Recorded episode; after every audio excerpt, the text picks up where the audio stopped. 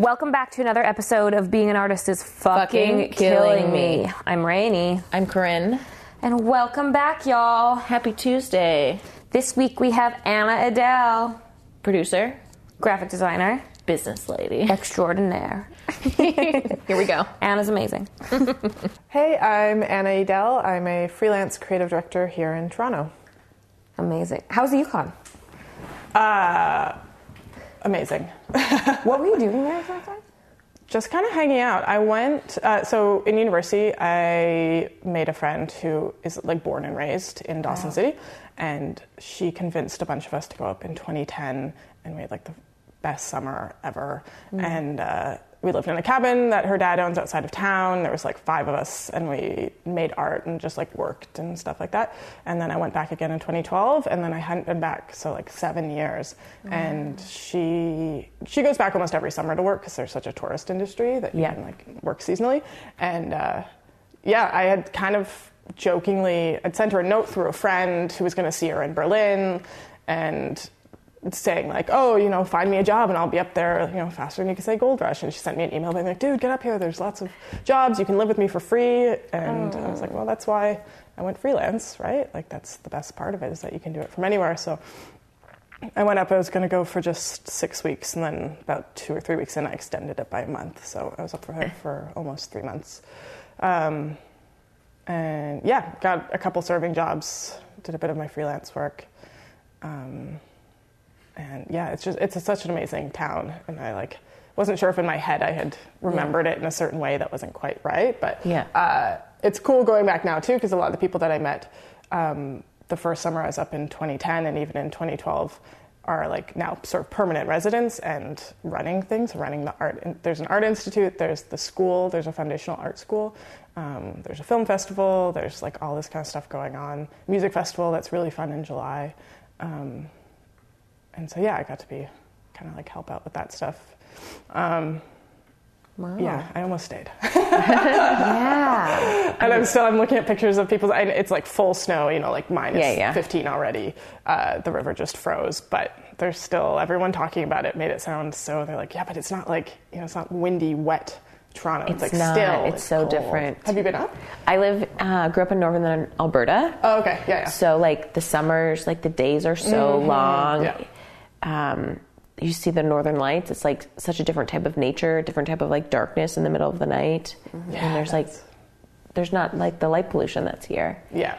I forget like what darkness is, and then I go home and I'm like, it's like my parents like live a mile from like their closest neighbor. Yeah, and yeah, so it's yeah. like there's like nothing. Nothing. Well, yeah, I'd never stayed, even in the past two times, I'd always left at the beginning of August. Yeah. And this time I stayed till the first week of September. And so I'd never actually seen it in the dark. Okay. I'd always Oh. sort of been there. Because is it like, does it light? Yeah, like at solstice, like it doesn't get dark in June and Oh. July. Interesting. It's Um, just like kind of like not hazy is the wrong word, but like Dusky is what I'm dusky. saying. There you go. Yeah, totally. And then starting usually around Music Fest, like the end of July, and then sort of the beginning of August, it starts to get dark, but still not till like 11 or 12 at night. Mm-hmm. And then I finally got to see the Northern Lights, which was my first time. Isn't that great? They're so cool. Yeah, I was obsessed. so like cool. Mm-hmm. every night, I'd like look at there's a forecast for them, and I'd look it up. Uh, and I saw a few good ones. Yeah. I'm sure nothing like the deep of winter. But yeah, Right. it changed the feeling of the town for sure of seeing it in the dark. Um, but yeah, there's something different about being up there. So Yeah. We've heard that actually from like multiple guests. I feel like often talk about like the magic of the Yukon. Yeah. have gone there on tour or like Yeah. have gone there for something. And they uh, always talk. It's like it's like it's like culty kind of. It's not not culty in like a bad way. It's just like you, like it like powers you in Yeah, some yeah. way to like want to go back there. Well, that's what I keep saying too. Is there is definitely a bit of this vibe of all the people you meet, and they're like, "One of us, just join us for the winter." You know, stay here. Like they want Yeah. to build the community, and uh, We have funding. They do. They have so much arts funding. yeah, yeah, they they sort of do. I mean, that is the great thing about it, and Yeah. like the friends who run like the art school, like it does really feel like if you want to make some sort of strange project happen or like some event or like community happening, um, it's totally possible. The funding is still not like crazy, like paying Yeah. people enough for their jobs Right. um, at like the Arts Institute and stuff is um, still difficult for them to get the money for that Right. because I was trying to get work, more work, sort of doing um, like graphic design and Yeah. the, my freelance work with them, and it's you still there's a limited Yeah, budget there, right. but yeah, there is. I think if you go through the right channels, Right. And probably per capita, there's more funding. yeah, Yep. Also, probably if you have like an address there, Yeah. you're just like eligible to apply for more So like many things. yeah, There's a lot of programs in place to try and keep people there. Yeah. So once you become an actual resident, Yes. yeah, I think you can get a lot more money, but. Um, no, people seem to be doing, but it's also I don't know. It's so tough. yeah. You're gonna have to have what you want to do already set up as an idea. I don't know. Yeah, because if you don't know what you want and you move there, it's either going to go like really well Yeah. Or really bad. And there's you know there's a very real culture of just drinking all winter, and you know finding that Yeah. was the hard thing for me about the idea of staying was like, can I actually do freelance? Here. uh, yeah, here and like Yeah. find a way to stay. It's hard enough in the city to, I mean, yeah, it's hard enough in the city to stay social while doing your own work from home freelance. yeah. And I, I was going to say that it's hard up there too, but it also at the same time, it's so much smaller that it's almost like you're gonna You ha- go next door and see everyone you know, kind of thing. So Yeah. There's a different community aspect for sure. Yeah. But I find having come from a place Mm-hmm. where it's like light in the summer and then dark in the winter, the seasonal depression is really bad. And coming from a Mm. place where like there's three feet of snow, so it's like impossible for you to leave your house on the occasion. Yeah. And it's like minus 40 on a regular basis and it's not safe to go outside. It's like yeah, pretty isolating. But are we actually still having days like that?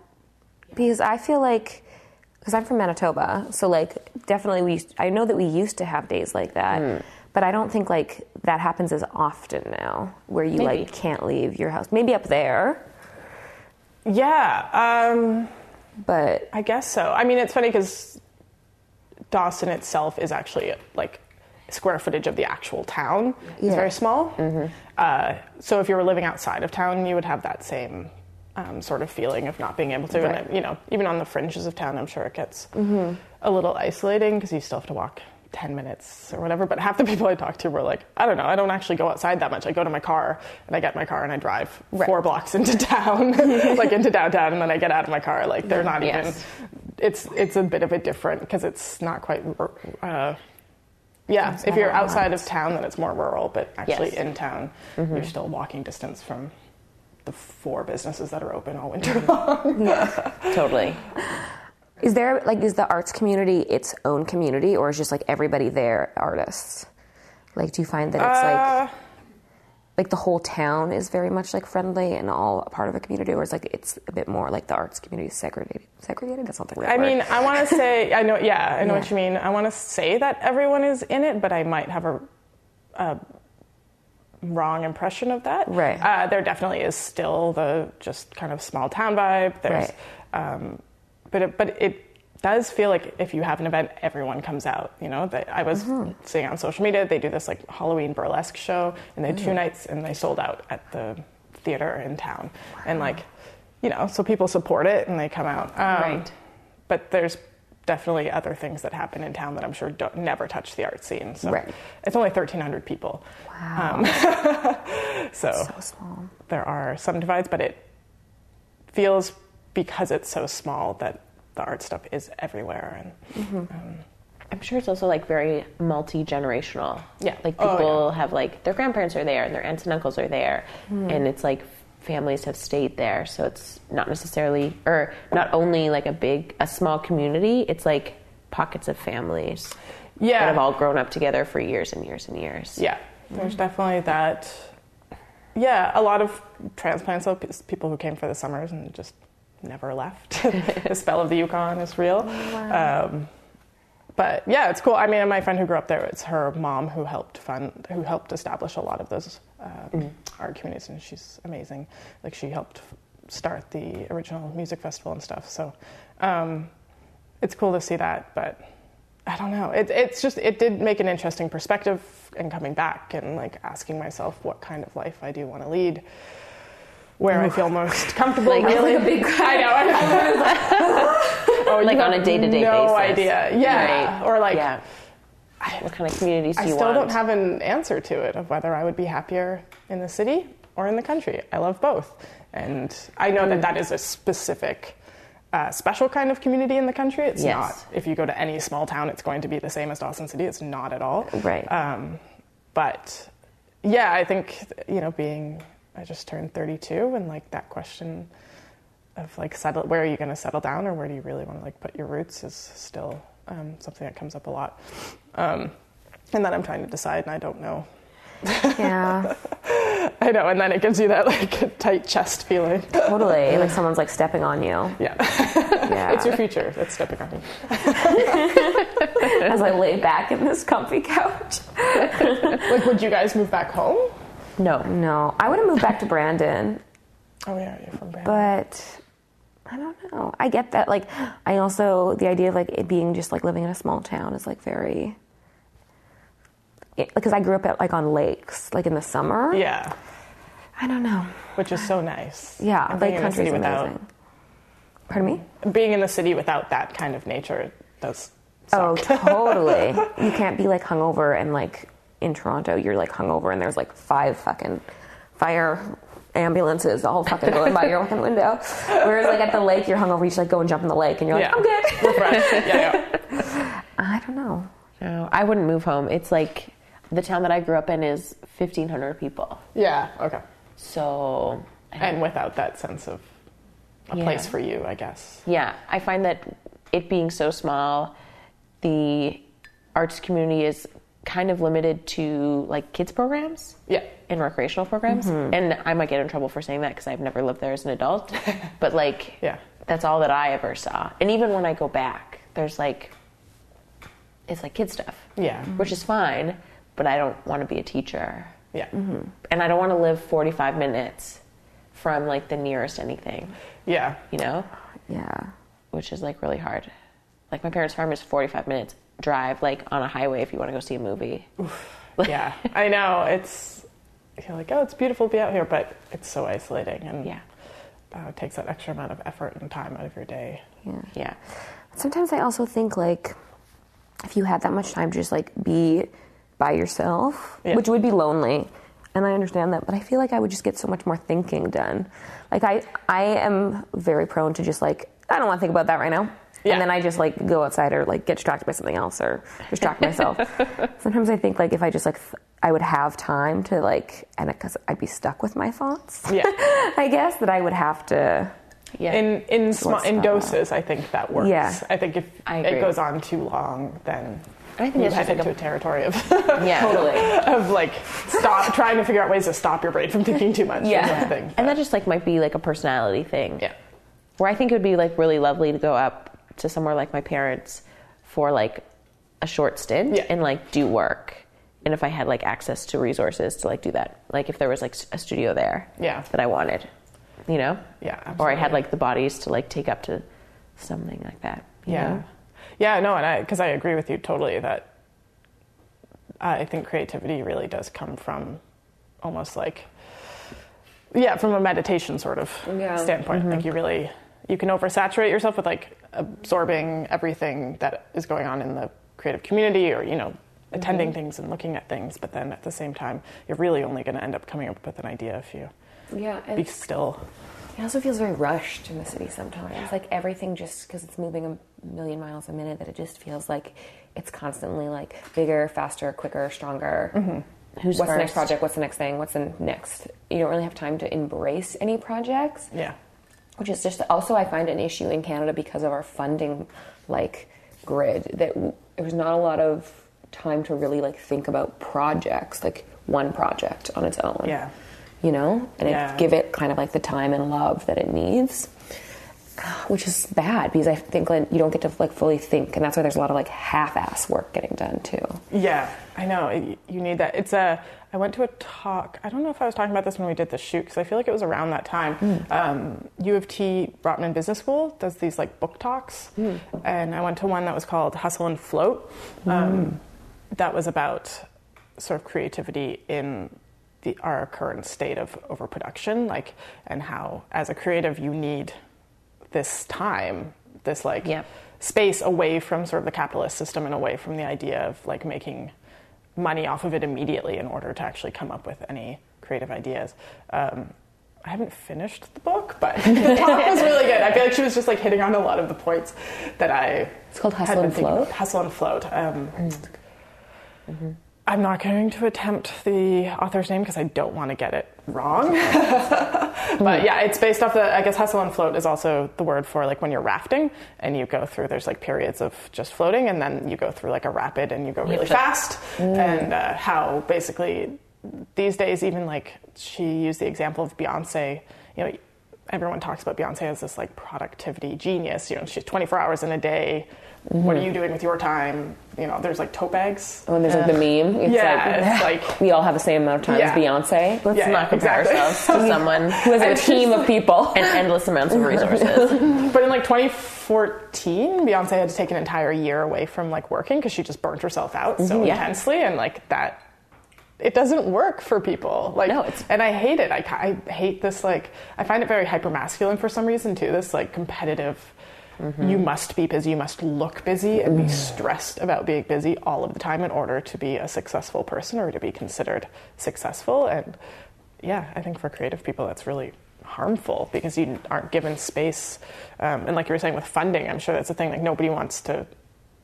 It looks bad to fund somebody not producing anything mm-hmm. for a long period of time. It's like, okay, here's three months, and then show us what you did. And it looks bad to fund somebody with all of the money to give them like Yes. a time to think about something when Yeah. you could just like give pockets of not enough money to multiple Yeah. people.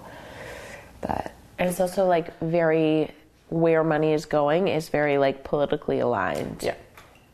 Yeah. I, I have to say, I'm totally out of the like grant sort of all of that field. Yeah. Um, so are we, honestly. Yeah, we like we applied for like maybe two since we've been or maybe one. But like, there's nothing really for podcasting. So. Oh, for, po- yeah. Yeah, we applied for one for a short film, put it in the wrong category because we didn't know. you had to apply for. We had to apply for two separate ones and got And- disqualified. Yeah, and not like one big one like we thought. Um, but for dance stuff, you're usually working with other people who it's, uh, yeah. Yeah. apply or something. Yeah. Speaking a little bit to like what we we're talking about with every always being busy, I read this thing on I think it was like Instagram because I follow therapists now and not Oh, yeah. Love uh, that. fitness influencers. and it's like when somebody asks how are you or like how are you doing, people immediately list off like their resume uh, or like what their like next thing is. It's not like how they're actually feeling. And if you like start really like noticing how people respond to that question or people that ask it, mm-hmm.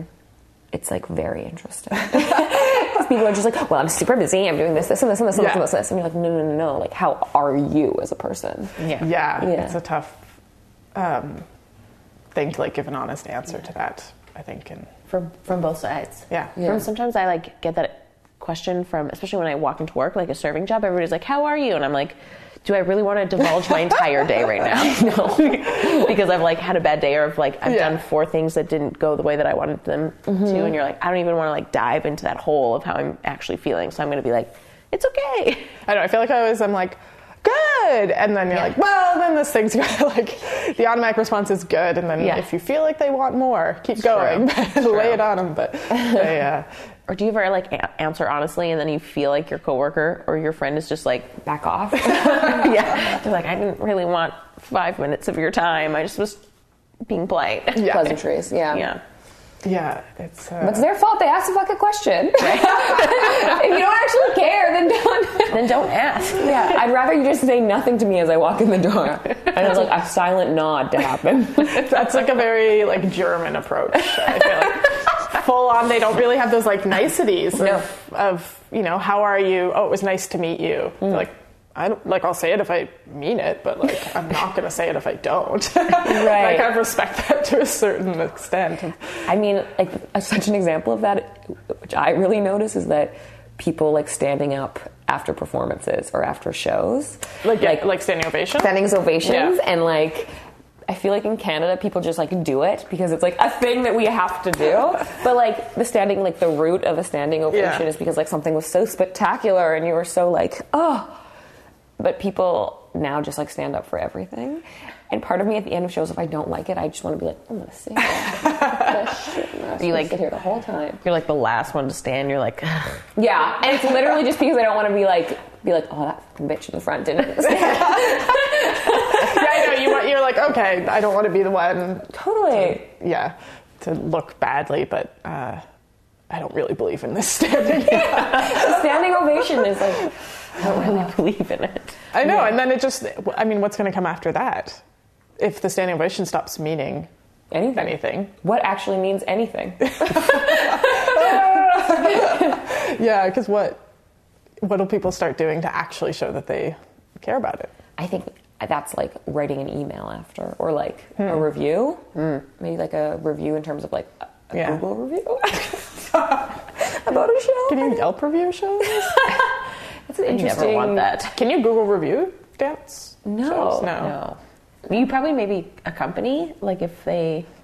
Like a critic. That is kind of funny, Yeah. actually, that it's like reviewing has become so democratized, anyways. Like everyone writes their own fucking restaurant reviews. But uh, dance reviews and like art reviews are still kind of left to the professionals. Well, I guess blogs. There's a lot of. Lots of blogs. Um, yeah, I don't know. I don't know where I was going You heard it that. here first. Google. Our idea. Don't steal it. Get a patent on it. oh no, I think there are reviews for like art galleries though, which are f- funny. I feel like I've heard things Yeah. that people are like complain about, you know, like the Met Gallery or something. Like, and it's always like lines art were too awful. long. It's so old. Oh my god. I love that. I'm sure it exists somewhere in the world. I Right. don't know. You think like where the Mona? I would love to go and just like read the reviews for like where the Mona Lisa is. And just like see like what the reviews are. Small you been? painting, couldn't even see. Have you been? Yeah, Yeah. yeah. So it's Didn't live up to expectations.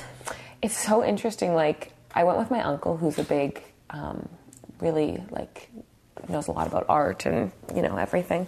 And he took all of us, and so he we went in, and he's telling us like stories about everything. And like the painting where the Mona Lisa is, is like it's- everyone's always looking at that one. Yeah. But what it's actually really funny is that the painting that's behind it is like this massive. If you've ever been, it's like this massive, huge. On the opposite wall, right? Yeah, it's this huge wall, like so because I've been in there, I don't remember. yeah, it's, is exactly because you probably only ever looked at the Mona But it's funny because you look back and my uncle was like, so interesting story. Like 100, and, 100 years ago, they were like transporting this painting and somebody like fell and like a huge rip happened in this painting. And that painting's like three times the size of this wall, right? Yeah, it's very big. And they had to like you know, like hand stitch it and fix all of it. And you can like still see it. So, I mean, like people wouldn't, if you were like an actual like art viewer, you'd be like, ah, oh no, there was an issue with this painting. But like nobody ever actually looks at it because the Mona Lisa's in that room. So, so fuck that painting. She's kind of taken up all the space. Yeah. Isn't it like when you walk in the door, you can like see the Mona Lisa and you can see all the people, and then you have to like turn around and look at the big painting? Yeah. I, yeah. yeah. So I remember the door being. It's like a three, because where the Mona Lisa, it's like a three. No, is it one room? It's, I feel like the Mona Lisa is like has its own standing wall. That's what I was thinking. Yeah, can, like, and go all the way around. it, Yeah. right? Yeah. Yeah. Yeah. If that even is the Mona Lisa, who knows? Conspiracy theorists. If, if what if it really is? who knows, right? Does it matter? I don't know. Did you, have you watched that show? There's a show on Netflix, um, Fake or Fortune, where they try to prove the authenticity of these works of art. Like somebody brings something in and they're like, I want to get this like to sell it or to insure it or whatever. Or they're just like, I don't know. We like there's one church that had this like dirty painting that um, you know. There's all these stories about how it ended up in their possession during the war or something like that. And then they do this very dramatic investigative like. But it's really interesting because it still is the question of the hand of the artist. You know, like there's some that they barely anyone can tell the difference, but there's just like a small thing. Like if you can't prove it, then it won't be included in any of the catalogs and it won't be like sold at the same prices. But um, it still looks like the painting. It still fools right. almost everyone or like convinces everyone. Um, Right. yeah, it's uh, so like who cares if it's the real Mona Lisa?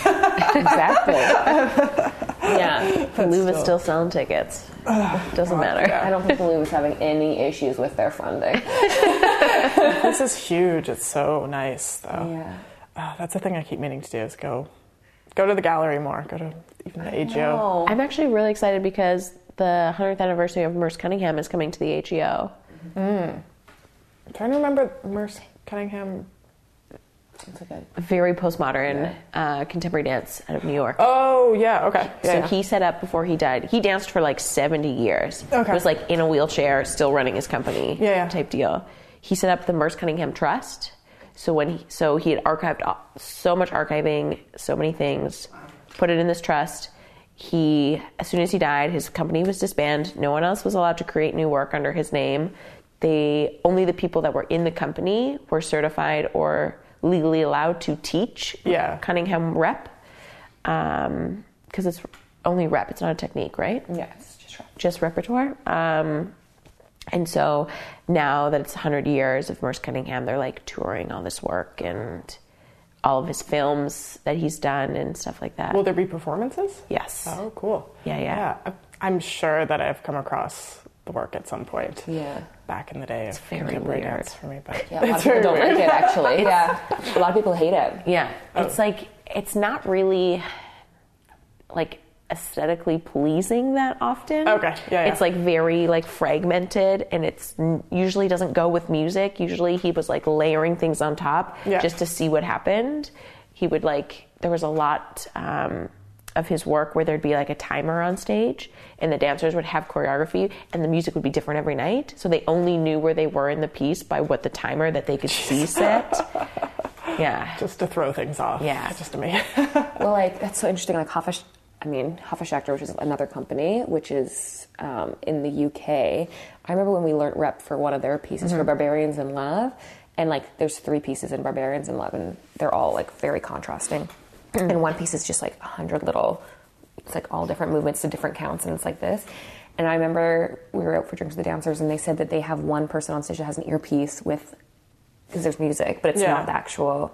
And in their earpiece, it's like Hofesh Shechter counting it, so that they can stay on like the right counts and don't get Oh, lost in the classical music. So there's one person that if somebody gets lost, they have to be like, and like follow the person who's like got the earpiece in. That's Oh like, my God. Yeah. which is insane. I can't even like. Yeah, well, some other music is playing that you're trying to ignore entirely. Yeah, oh, And not get caught up in. Yeah. Mover. yeah. Not be easily distracted Yeah. would not be me. I mean, I think that's your skill, the skill as a dancer. yeah, it's like to be able to move your body differently than the with Right. the music, but also against the music sometimes. Totally. I know it makes me miss miss dance. Yeah. Have you? Because you're a graphic designer now, right, Emily? Yeah. But Yeah. how else do you work? Because you do like tons of art things. Yeah, it was funny because I was talking to somebody about last night about um, this podcast, and they were like, "Oh, well, are you an artist?" And I was like, "I, uh, yeah, I mean, I've always kind of done stuff. Um, I did dance during school, and then, or during high school and elementary school, and then um, fine art, I guess, at university, and then nowadays I find it's a lot more, uh, yeah, design and sort of practically um, applied art, uh, and doing just making anything, making things in my apartment for no reason. You do have an amazing apartment. Thank you. But did you notice the painting sitting collecting dust in the back corner? She does. She lives in like the nicest building. yeah, except for the upstairs neighbor. But um, but yeah, it's super um, nice. And then these days, yeah. So I find that graphic design does satisfy a certain amount of like color compositional um, art sort of ideal. Or um, what am I trying to say? Like in your brain, like it just like still. Yeah, graphic it feels like an expression to some Yeah. extent. Um, Creative like output. Yeah, exactly. Words sometimes. and yeah, and then I make the bags. I make leather bags as well and accessories. But I feel like I just always I see something and want to figure out how to do it, and then work with different materials or just knit. I've been doing a lot of knitting, and um, but I would like to get back to actually painting um, as well because that was kind of when I moved in that apartment. I was like, oh, and I'll have space to paint. And then you close yourself in very quickly with no space to paint. And I still don't even know where I would be able to do it because I was doing like fairly large acrylic paintings, um, like four by five foot kind of things, and there's not really actually that much space in there to do it. Like it would take up other space, which I can do, but. Um, but yeah, for now, the graphic design, I'm doing like a window display this month too, which I find really fun. Um, For I- like a store? yeah. Um, so I did one for her. I don't. Yeah, it's not a secret or anything because we're gonna be doing it like a week. uh, Camby on Queen. Okay. She does blankets and pillows from Peru. Cool. Um, but the owner Camille is fantastic, and um, she and I did the display. We did a window display for a wedding collection that she like kind of custom creates the color palettes for these different um, seasonal collections. And so we did a wedding one, and then we did a summer one, which I also painted a little mural um, at the entrance to the store on the exterior wall, and like that was really nice to go back to and to just it's an abstract which i'd never really done before but it, otherwise it was like fairly similar to the work i'd been doing in university of kind of like f- flat color. Um, it got such a good response and i really i don't i don't think i'm going to do another mural like for christmas but we're going to do a christmas window display this month. And i find that so fun because it's just like sculptural like tactile Totally. um, uh, yeah So you get backgrounds to and see what you're doing right away. yeah. So like you put things in, you're like, oh, I maybe not, and you get to like revamp it. Yeah, Right. because you Yeah. always think that you can that you can plan it before, but I'm I've never been one of those people, and I think that's why I'm such a maker is that I actually don't have a very good eye for end result. Like I don't work mm. backwards. Oh, in Oh, that way, okay. I find like I, I find that whatever I think it's going to look like in the end, it never really does mm-hmm. because it's always a feeling.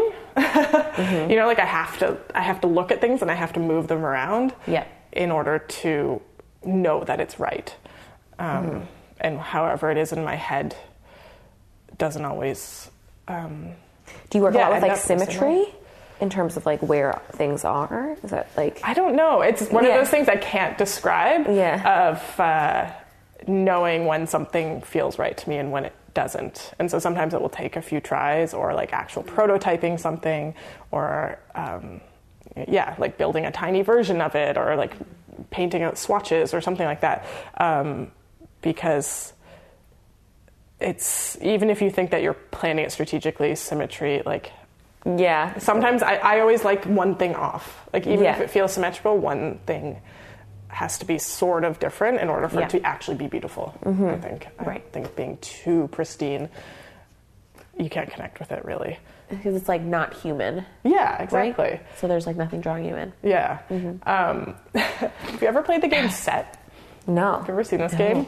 I was introduced to it in like grade six through a friend, and I've still played it. But I feel like design-minded people get it. Really, it's basically it's like you lay out a grid of like twelve cards, um, and you have to make sets of three. There's three different shapes, three different fills, like stripes, solid or hollow, um, three different colors, and basically all to make a set they either have to be like all the same or all different. Mm-hmm. I don't know. I think about it all the time.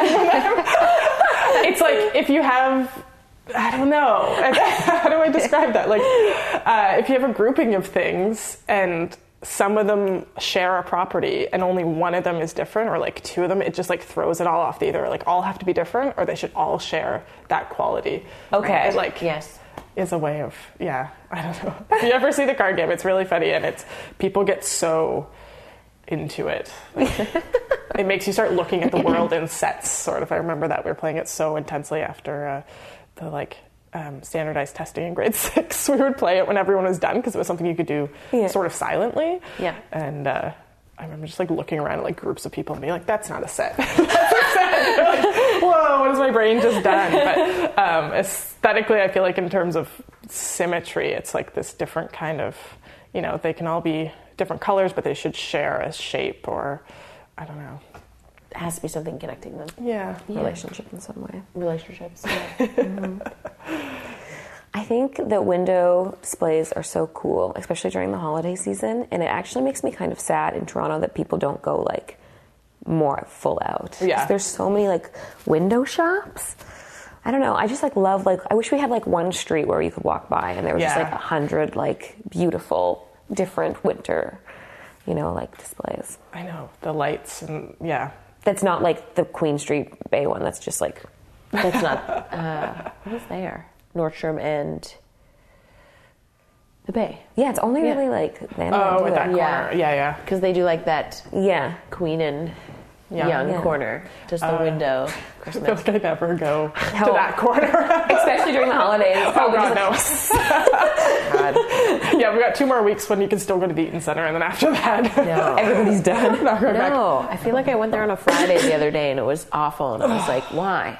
We were there. Was it, oh yeah, and it was like raining outside, And we it walked like, in and we were just like, How, I was kind like, of don't why- these people yeah. like have lives? Well, that's kind of why I love uh, not having a nine to five, and like I can go do these errands, and like like I have to go to Yorkdale tomorrow to get my computer fixed, and I'll just try and go at like eleven o'clock in the morning, and Yeah, there won't time. be anyone there. Yeah, subway will be empty. It's horribly empty. I do everything in my power to avoid rush hour oh. all of the time. hate it. Like, Yeah. don't want to be stuck on a bus, streetcar at five o'clock, or like. No. I canceled an appointment this morning because it was at like 10 o'clock and I would have had to leave like just after 9.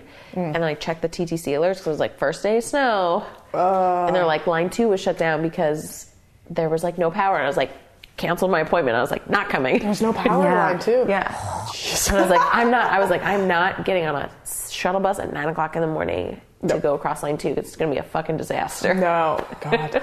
I remember it was during like the springtime last year, and something happened on the trains, and they all just like stopped running from like Ossington to like St. George. And I remember the amount of people, and it was like during morning rush hour. It was like nine in the morning, hmm. and I like got off at Ossington, and it was like literally just walls of people. Everyone was like pissed off. The lines aren't running. It was like mountain. It felt like something bad was about to happen. Yeah. Like it felt like people were trying to like move, and nobody could move. And then like they, they got upstairs to the buses, and then they were like. There's no buses. You should just walk. So then all these people just like TTC oh. info people, and then just like all these people started walking down the street, and I was like, "What is happening?" Just like angry riot herd mentality. Just oh, like, yeah, no, thank you. yeah. I can't imagine like I'm so glad I don't have to commute. In- like if I the had to do that every day. Oh yeah. in like London. Imagine like morning rush hour on the tube. I do actually like um, like the last two weeks I've gone to work with a client out at the East Room, and I'll take the actual like Dundas bus, not during rush hour, all the way across town. It's like almost an hour because it's um, it's like Dundas and the DVP basically right there, and it's so nice because it. I do like travel time to a certain extent. I find that it's sort of what you're saying of like that moment of just all you can do is Be there. be there. Yeah, yeah, and. I was listening to a podcast this time, but I still find it's yeah, it's a moment to just like sit, think, watch the city go by. I get on early enough that I can just get a seat in the back and I don't have to like stress about it. Yep. Um, yeah, and doing those without being like standing up, sweating, crammed next to somebody is.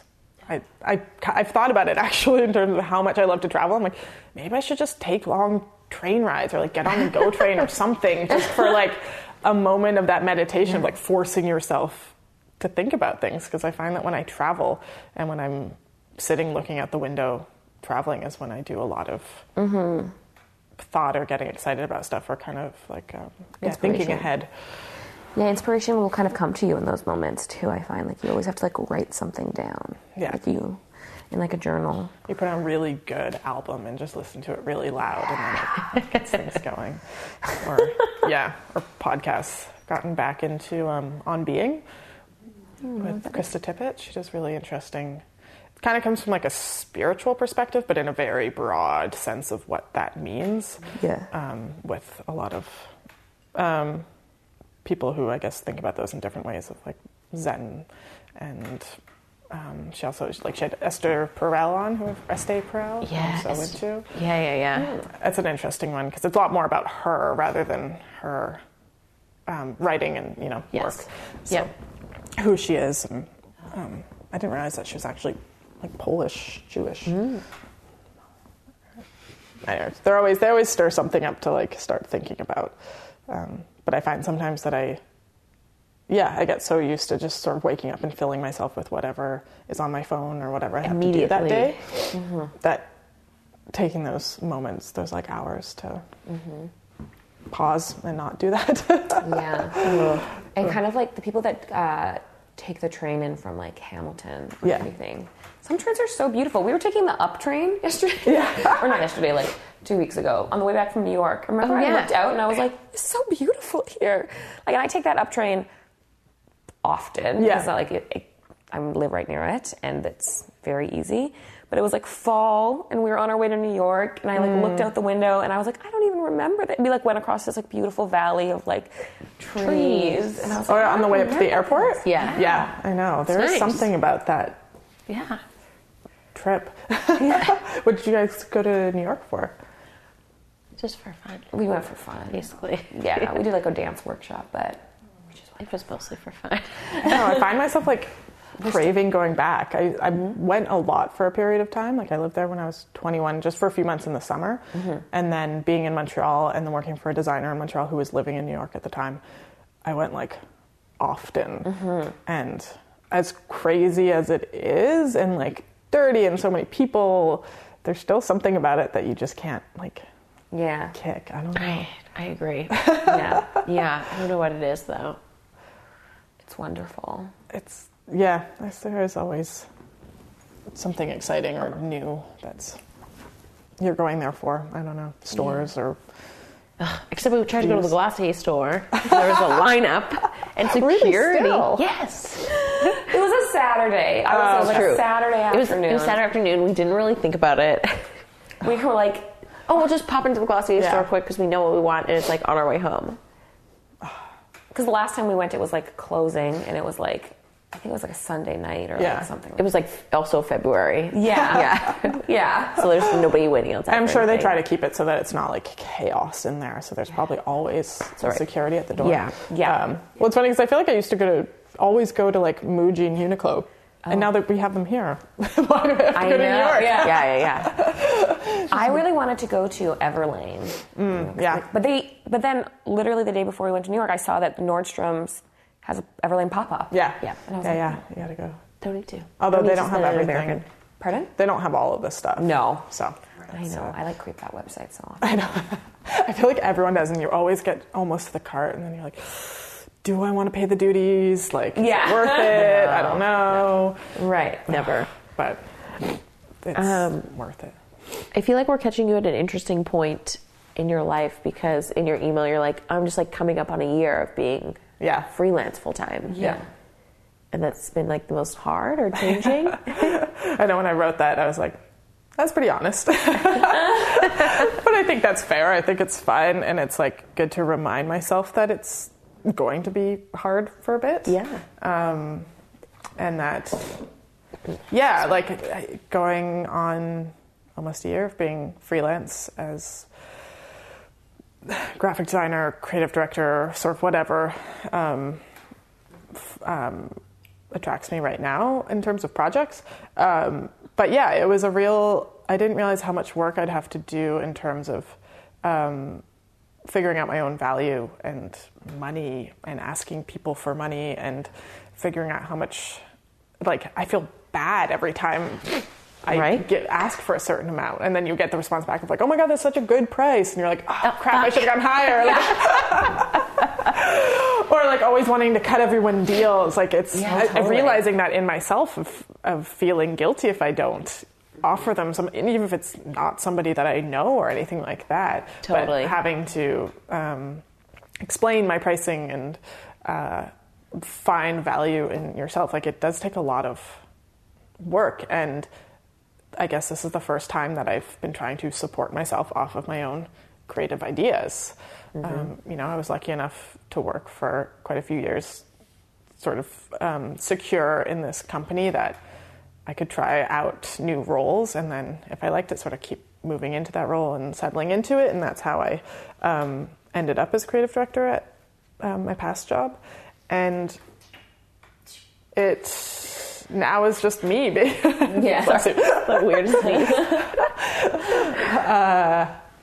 yeah, it's hard now to uh, be confident in your own creative choices and lead those choices and like, um, yeah. I mean, even before I left the job and then having left it, I feel like I've been doing a lot of self care in terms of um, just going to therapy and thinking about it a lot and journaling a lot and like trying to talk to people about it and work through it. But like, um, yeah, so I have a friend who does it, who does freelance creative work as well, and I had asked her about how she estimates estimates writes estimates quotes. Yeah. and uh, she was like, well, you know, you also have to then write in your creative value. Like if that you're doing yeah, and that's the hard thing. If you're if you're coming up with somebody's brand identity, Right. like sure you do the hours, but also you kind of have to write in like royalties almost to the cost. Like Mm. they're going to continue to use your creative idea to sell themselves. Right. And how, much you sell that? Yeah, and how much is your vision worth sort of, you know? Like Mm-hmm. I'm the one who's coming up with this that you like and so you should pay me for that. But it's people aren't willing to um, do it sometimes or see the value in that, which is Right. also an interesting thing. I think there definitely are some people in some corporations and like larger companies that um, don't take creative work for granted. They know that they're not good at that. They're going to get someone else to do it. Right. But for smaller companies, it is very hard to really put the money into a unique idea Right. um, rather than like um, like hours of work that are really easy to track and to understand. And it's that thing of sort of giving yourself space, like somebody paying you to have space to think creatively, um, is basically what you're working into your pricing. Um, so yeah, it's been a lot of that and uh, understanding that if somebody doesn't like your pricing or if no, they never respond to you, don't take it personally. It just means it wasn't the right project. It means that Right. uh, you shouldn't be doing it anyways because you're not going to get the money that you're going to um, that you wanted for it. So You're not going to be valued the way that you deserve exactly, to be. Yeah. and you know know, you're, you're gonna probably be resentful after. Yeah. Yeah. Especially if they're like turned out to be awful to work with. yeah, exactly yeah um, yeah and also not undervaluing yourself because some people like under, figuring out who is going to um, think that your higher value means that you're better. Also like you want to keep it at this sweet spot because i think that there are some bigger companies. I haven't quite come across that but i've thought about it in terms of you know, if you price a product higher, people are like, ooh, why is that worth that much? Right. It must be, you know. And then if you didn't live up to that, or the, your, the work that you do Yeah. didn't live, live up to that, that's kind of like a weird thing. Well, yeah, that's a, Yeah. I mean, yeah, not doubting myself in that way too. Of being Yeah. like, yes, I can do this project, or um, I can learn it. And I still, I'm still putting in a lot of definitely free hours into stuff, and um, the amount of time to it that it takes to just find work, like your own time that you have to put in of Yep. these quotes and estimates, because they're not really paying you for that. Like it is Yep. worked into the price, but people are like, wow, you're making like you could make that much an hour and you're like yeah but that's also like all of this time and all of my hardware and like my programs you know i have to spend on adobe creative cloud every month and Yep. like all of this stuff um, that is worked into the pricing so i need to i need to raise my prices i think but uh, yeah um, it's been going well but uh, I did just like I just got a restaurant job, and I think admitting to myself that I needed to do that actually was a funny. I for a while was like, no, no, no, I need the space. I have to. Right. Like I, this has to be my job. And I'm like, no, no, it's fine if you do two or three days a week to just make that extra money, so you don't have to stress about it. Um, Yeah. But I at the beginning thought that that would be a failure. That that would mean that I You're like, oh, I'm going wasn't trying hard back. Yeah, I'm going backwards. Yeah. you know, and it's still kind of I think to people who aren't artists, uh, it might seem that way, Right. or like serving as some sort of lesser than job. Yeah. But I, as creatives, and even talking to like Andy last night, and you know, she's like, these are the jobs that keep us afloat and being able to Yeah. um, be creative and be a bit more picky. But uh, so I think it's it's just reminding myself constantly of like it isn't going to happen overnight. All of the jobs aren't going to come overnight. I'm doing great things that I love, and I'm doing pretty well at them. But um, you know, to get those consistent clients and to find the ones who are willing, who are able to support you in that way because it's still a lot of small businesses that are small projects here and there. Right. Um, that those will come, but and a year isn't that long. No, it's really, really not. How did you figure out how to price yourself the first time around? You did it. Um, honestly, I think I kind of made up a price, um, which it was reassuring to hear. Like the friend who I had talked to to get her um, how she does it, Yeah. um, had kind of also said like. I was expecting her to give me a magic formula, and she was like, "There isn't one. like, who's your client? How much are you going to be doing for them? Right. How much is it, you know, creative vision versus like mundane sort of technical work. Um, and so I kind of picked a number. I mean, I'd worked with contract um, designers and stuff before at the old job, so I'd seen sort of variations in pricing. Right. Um, and just with every project, I usually do actually what I found really helpful is to write a scope of work to do like a full on thinking about what this project is actually going to take, and then writing also um, a timeline, which I've done for a lot of clients, or not timeline, but like a step by step of like this is what we're going to do, and then I'm going to send you these options, and then you're going to send me revisions, and then we're going Right. to go from here. And that seeing it all laid out helps me. Um, sort of estimate hours because I like to do project quotes is what I go for most of the time because it's not just like hourly graphic design a lot of the time it is a bigger creative project um, I find that it loosens everything up a little bit Sure. um, but yeah, writing the scope of work and doing like a, a step-by-step process um, definitely helps me get a feeling for how much time is going to go into it, and then I sort of calculate the hours and add a little bit of buffer time, Right. um, and how long I think these things are going to take me. Uh, I've been trying to track the hours, even if I'm doing a project, which is not going that well, but but now that I've done a few of like similar things, I know better. I'm like, okay, Right. there's actually a bit more work in that than I thought there was in the beginning. So next time I'm going to quote a little bit more because these things get out of hand, or I like to um, play around with things for a while on websites and stuff. Um, but like I said, like that, my price has to go up. It's yeah, it's uh, still difficult to push yourself to that level to be like, okay, now I'm going to ask for this much because then sometimes I think it's also just like the number that feels right. Like I was saying it, it before about even aesthetics, like it's a lot of gut feeling, Right.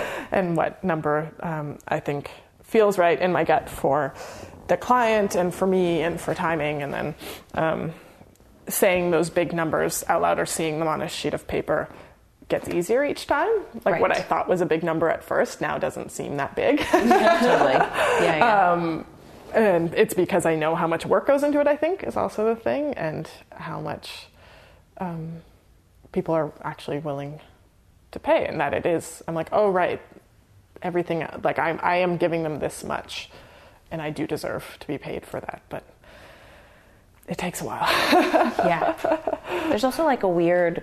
I find that there's always like weirdness around the conversation of money, Yeah. anyways, right?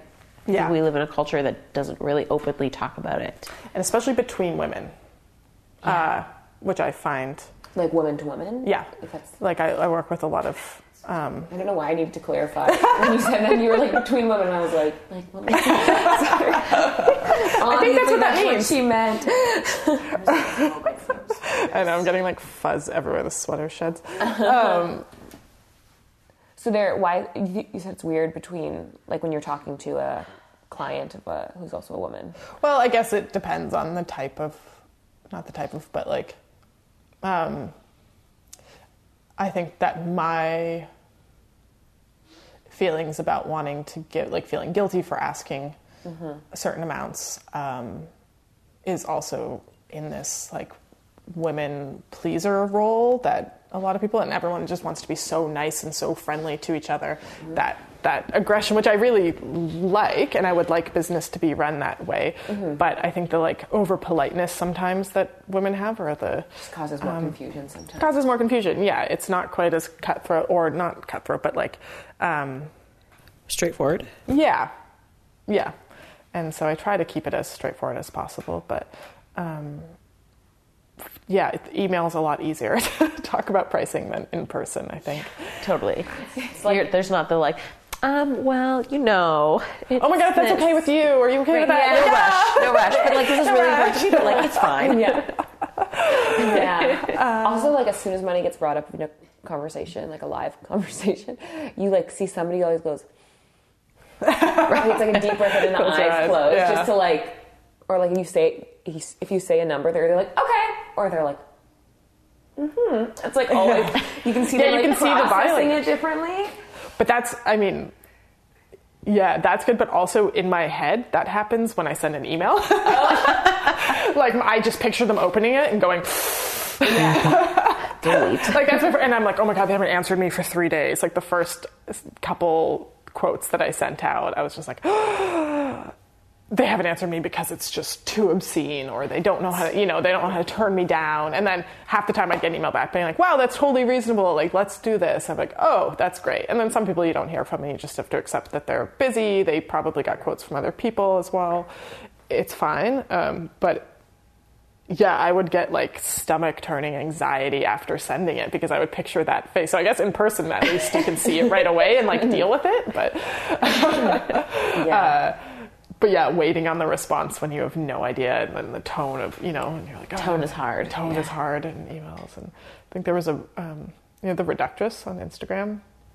Oh my god, you guys should follow it. I feel like it would just speak to you directly. It speaks to me really directly, but one of them, it's like an onion, like headlines. Okay, okay. But mostly specifically for like women around our age. So it's like, coworker struggles with where to take out the last exclamation point. Yes. Or like, you know, you're crafting an email and you're like, oh my god, I've written too many exclamation It's like points. every sentence. Hello. You're like, wait, do I end it with a lot or do I start it with a lot? Like, Is the rest of the paragraph boring if I don't use exclamation point? oh my god, yeah, everything, the reductress just gets me in that way. uh, but yeah, writing those emails and trying to um, sound, you- I, I think I'm a stickler for it. Sorry. Do you uh, Grammarly? I do. So Grammarly on emails now will tell you what how your emails sound. Oh, like, a it'll, tone? yeah. You'll be like, it'll be like a little emoji. The It's like a- pro version? Uh, yeah, I have the pro version. But like it'll be like a little emoji, and it'll be like, and then you gotta, and it'll be like. Also, that was me sticking my tongue. out. It would be like, this email sounds goofy, and then it'll be like, or like be like a little suit and tie. You're like, this is very businessy, or be like, Wait, you sound relaxed. It's like very interesting. Maybe mine is telling me that, but I didn't really understand what that was click doing. on the emoji. Like when Oh, you, in the I feel like it right was. I thought it was. I have a memory of seeing that maybe come up and being like, "Oh, it's suggesting an emoji or something like that I might want to put in." Yeah. Oh, interesting. Then I clicked it one day because it was a goofy face. And I was like, this sounds crazy. I was like, ooh, you're right. You're having too many exclamation points. Wow. Yeah. And it was. You read it back and you were like, "That is a crazy amount of I think it was like a crazy email I was sending to my dad, to be honest. Oh, okay. I don't think Yeah, it was yeah. like a business email that was going out, but it was like, I like check it now every time, like before I send emails to like my professor or if I send emails to like dancers or, you know, whoever Yeah. it is. I'm always like, what, what, what emoji am I trying to be like? How do I make this email sound like the goofy face shows up and you're like, "Perfect, send." yeah. oh, there's nothing like that unsend undo button for the sending of the emails that they put in now, where it'll be like your email has been sent, and then there's a little undo next to it, and you can like in can that split email? second, in the split second after, you have about five seconds after it sends. Yeah. You have it on Instagram, I know as well. Oh. Yeah, if you send like um, a picture or something, you can quickly undo as well. Yeah, they know. Because it's always that as soon as you press send that you realize that you forgot the attachment or like you know Yeah, yeah. Yeah. it's to the wrong person or um, yeah i'm a real it's that's why i'm getting my uh, computer fixed because the keyboard's all messed up and i feel like i'm such a stickler for proper communication and like grammar and stuff that it's driving me crazy that it keeps putting all these typos in and i have to go back through. So um, i have to get that yeah fixed but We have to ask the question. Ask the question. Yes, is being an artist fucking killing you? Ah. yes, I think so. Uh, I think it's a stress train of thought where it goes, I should be making money. To make money, I should be doing these jobs, but I don't want to do these jobs. I just want to make stuff and be creative. Therefore, you will never make money. uh, yeah, you know, and you're constantly you're like, well, okay, where's my success? And then you're like, well, all of the things I love to do are success? artistic endeavors, and but you know, people do. People become successful off of um, art, but um, is it killing me? I think in that way that it, I think I think I'm the kind of person who's kind of conflicted about um, ideas of success and where you're supposed to find success and uh, what will actually bring you success. That um, it's I was brought up. All of my sisters and I were all creative, but there's still a bit of a like you, you have to get into business or mm-hmm. Right. I always say it's the like the, the Jewish part of my background. You should actually be a doctor or a lawyer, or marry one is the joke that we have in my family. That's like there's still this like you know generational like all of your old ancestors are whispering in your ear of Yeah. you should be a doctor or a lawyer Or a comedian. or Uh, yeah but that won't bring you success i feel like Yeah. the- uh, they still know that it won't Yeah. um, and so making money off of art is um, still something to kind of wrap my head around and hopefully that what i'm doing now i think is striking a bit of a balance um, it's just figuring out running your own business and being your own boss and doing it freelance is it's the best but it's also hard so we'll see if it if it'll keep keep accelerating or if I'll end up having to or wanting to go and learn more through another position which I, is another you have to tell yourself it's not failure Yeah. I'm gonna sneeze again. Uh-huh. okay. Yeah. Thank you so much oh yeah no for problem Thanks, everything. guys. Um, thank you all for listening. Thank you. it's like waiting for Corinne. thank you all for listening. Um, if you're interested in checking out some of Anna's work, you can find her at. AnnaEdell.com A N N A E D E L L Right. And if um, you liked listening to this, please let us know. Leave us a review, Subscribe, follow. follow, um, go to our Instagram, go to our Twitter, do all of the things. We can be found anywhere you listen to podcasts Spotify, iTunes, Radio Google Public. Play. I guess if you're listening to this, you would know that already. Thank you so much. and have a great day. Perfect. Um, before I turn your mic off, Anna, Yeah. I'm going to ask you to do just a little intro, just your name and like what you do. 10 seconds. It is now cold tea, and it has lemon and honey in it. I don't know if you want it though, because this is what I sound like right now. do you want to like my name is or I am or just like starting with my name like, hey, I'm. Yeah, yeah. Uh, go for it.